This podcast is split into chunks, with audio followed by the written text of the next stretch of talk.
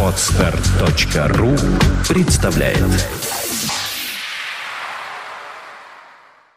Центр развития интернет-проектов timeofnews.ru представляет Подкаст «Время новостей». IT-новости вашей жизни.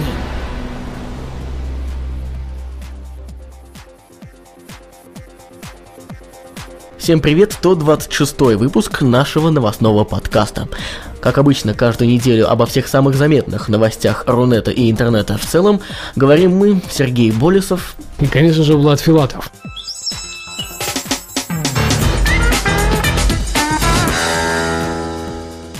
Ну что, один из жителей США, Джастин Непп, стал первым человеком, который внес в Википедию более миллиона правок. Об этом сообщают западные издания. К редактированию онлайн-энциклопедии Непп приступил 6 марта 2005 года. Дата указана на его личной странице Википедии, где он выступал под своим ником. Исходя из этого получается, что Непп вносит в энциклопедию в среднем 385 правок в день, без учета исправления, которые он добавил в роли анонимного пользователя. Это, конечно, просто феноменальный показатель показатель, я думаю, вряд ли кто-то в ближайшем да, времени сравнит. Не менее феноменальный, что Непу всего 30 лет. Всего. Я думал, ты сейчас скажешь целых 30 лет. Что человек нет, занимается ему, этим ему всего, лет. Нет, ему всего 30 лет, а он уже внес миллион. А ты представь, что будет к 60. Ну, кстати, вот то, что он вносит правки э, в статьи о политике, философии и массовой культуре, неудивительно, ведь он уже успел получить э, степени по философии и политологии. Ну что ж, переходим к не менее интересным Интересно, новостям. это все благодаря Википедии или так? А, ну как же, нет, в Индиане, университет. Facebook раскрыл подробности сделки по покупке Instagram. Руководство социальной сети Facebook раскрыло некоторые подробности готовящейся сделки по покупке фотосервиса Instagram, сообщает Associated Press. Эти сведения содержатся в финансовых документах, обнародованных Facebook в понедельник 23 апреля. Владельцам фотосервиса Facebook перечислит 300 миллионов долларов кэшем и передаст около 23 миллионов своих акций. Ранее сообщалось, что общая сумма сделки по покупке Instagram составит миллиард долларов. Кроме того, социальная сеть обязалась в случае срыва сделки выплатить Инстаграму неустойку в размере 200 миллионов долларов. Ну, в общем, как ни крути, они все равно останутся в выгоде. Я говорю, да. конечно, про Инстаграм. А Facebook, видимо, хочет э, все-таки вот как раз вытянуть таки этот сервис на себя на все сто процентов. Заинтересовала штука, заинтересовала, что говорить. Облачное хранилище Dropbox позволит делиться файлами со всеми. Облачное хранилище Dropbox запустило функционал, позволяющий пользователю получать ссылку на любой из файлов, загруженным им на сервер. Об этом сообщается в блоге сервиса. Открыть и скачать файл по такой ссылке сможет любой желающий. В случае, если по ссылке будет размещена фотография, видеоролик или документ, Dropbox откроет их содержимое прямо в браузере. При этом при желании по ссылке можно будет скачать на компьютер, либо скопировать на свой аккаунт в Dropbox. Кроме того, пользователи могут делиться ссылками на папки. При этом редактировать файлы и содержимое папок, открытых через такие ссылки, будет невозможно. Нет, им хочется, чтобы было так же, как у Мегаплод, их закрыли. А, нет. За расшаривание ссылок нелегального контента и куча чего еще. Люди ведь начнут сейчас платные аккаунты покупать вот эти с максимальным объемом э, хранилища. Да, и грузить туда варис, именно. Суть в чем? Буквально недели две назад мы с тобой размышляли об этом, о том, что самый главный плюс Яндекс Диска по сравнению с Dropbox, что там можно расширить абсолютно любой файл. Dropbox идет, видимо, по этому же пути, конечно, он не копирует Яндекс, я не хочу об этом сказать. Он просто увидел, что это работает, э, и увидел, что в Яндекс Диске быть... этим люди пользуются. Да поверь мне, аналитика там прошла нехило. И Google, кстати говоря, ожидается, ведет точно такую же функцию с возможностью расшаривания. А, кстати, сегодня, э, или сегодня, или вчера, вот уже по нашему времени, по московскому, под самую ночь такую, запустил SkyDrive Microsoft под э, OS X. Mm. То есть под Apple платформу, и причем самое главное под iOS тоже. То есть вышли два клиента. YouTube запустил сервис для размещения таргетированной видеорекламы. Крупнейший видеохостинг в мире YouTube запустил сервис, позволяющий размещать таргетированную видеорекламу. Как сообщается в блоге The New York Times, создавать рекламную кампанию на видео станет возможно с помощью специальной платформы, которую все мы прекрасно знаем, называется она Google AdWords. Теперь создавать рекламу с любым бюджетом, включая и самый минимальный, сможет абсолютно любой пользователь, имеющий аккаунт на AdWords. Ранее эта платформа использовалась только для текстовой и медийной рекламы. Ты знаешь, я попробовал эту штуку. Действительно, теперь заходишь в настройки своего аккаунта, и в самом низу а, есть такая кнопочка, типа создать э, компанию для продвижения. Ты на нее нажимаешь, автоматически тебя перебрасывает в AdWords, и ты, собственно, уже заполняешь все нужные тебе поля и указываешь, какое видео ты хотел бы, чтобы а, продвигалось. Это удобно. А, видимо, вот это вот а, монетизирование YouTube идет семимильными шагами. Мы, по-моему, в прошлом выпуске с тобой рассказывали о том, да. что э, обычным рядовым пользователям будет доступна возможность э, включения рекламы на свои ролики, которые да. они загружают э, на YouTube, и, соответственно, вот этот весь просмотр будет идти, идти, идти. Правда, Россия пока в этот список не входит, но все же. И вот это вот такое логичное продолжение, и, соответственно, я думаю, что YouTube не один миллион долларов с этого тоже поимеет точнее, знаешь, не YouTube все-таки, а Google. Да. Ведь, э, как ни крути, э, в итоге деньги получат именно они. Геосервис Foursquare начнет показывать пользователям рекламу видимо, не только один YouTube, решил заняться монетизацией. Геосервис Foursquare для мобильных устройств объявил о намерении запустить в июне новую платформу для интеграции брендов, сообщает Edweek. При поиске определенных мест с помощью сервиса пользователи будут видеть спонсированные предложения по своему запросу. Коммерческие предложения будут таргетироваться по результатам анализа мест, где пользователь отмечается в последнее время чаще всего. Представитель сервиса уже сообщил, что 750 тысяч компаний на данный момент используют Foursquare для взаимодействия с клиентами. Вот я хотел сказать, по-моему, мне вот это частенько выходит, э, что «А вы были вот в таком-то ресторане, коль находитесь рядом? Вот тот-то, один из ваших друзей пишет о нем вот это». Видимо, это еще более будет конкретно. Да-да-да, новая платформа, по их словам, э, будет включать инструменты самообслуживания, которые помогут компаниям привлекать новых клиентов и поощрять наиболее лояльных из них. Ну, это самый, наверное, удобный инструмент.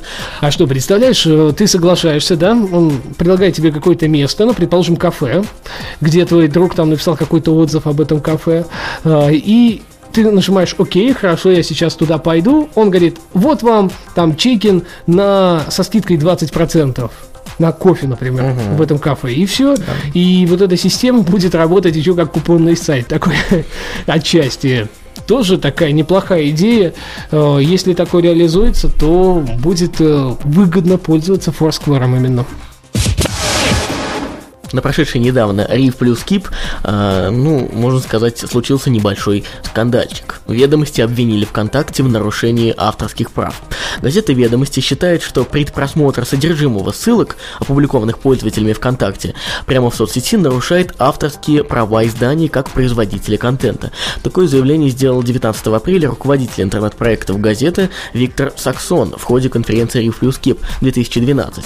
Речь идет о нововведении социальной сети, добавляющей добавляющим к опубликованным в записях ссылкам кнопку «Просмотреть», который позволяет открыть текст статьи по ссылке в всплывающем окне без перехода по самой этой ссылке. Ну, собственно, э, суть-то понятна, о чем речь. Но так ну, ли правы есть... эти правообладатели? А, ну как, э, смотри, Facebook ранее использовал что? Предпросмотр. Google Plus что использует? Предпросмотр. То есть заголовок, минимальное количество текста, прям буквально там, ну, действительно, совсем минимальная и картиночка. Хорошо сразу видно, что это за ресурс, да, потому что ниже стоит ссылка, то есть все копирайтно защищено. То есть, ну, кто делал вот этот предпросмотр на тех социальных сервисах, они были не дураки. А, ВКонтакте решил пойти дальше и дал возможность не просто не переходить, а еще и почитать этот контент на своих страницах сразу сходу. То есть он его как бы грабит на, на себя и, собственно, выкладывает на, ну, можно сказать, на своей ну, странице. Да. И ведь это самое главное не блажь пользователя, да, когда он выкладывает чужую музыку э, на страницах социальной сети, а социальная сеть, ну что, она же не может гарантировать, что каждый пользователь не выложит там э, новый альбом Димы Билана, правильно?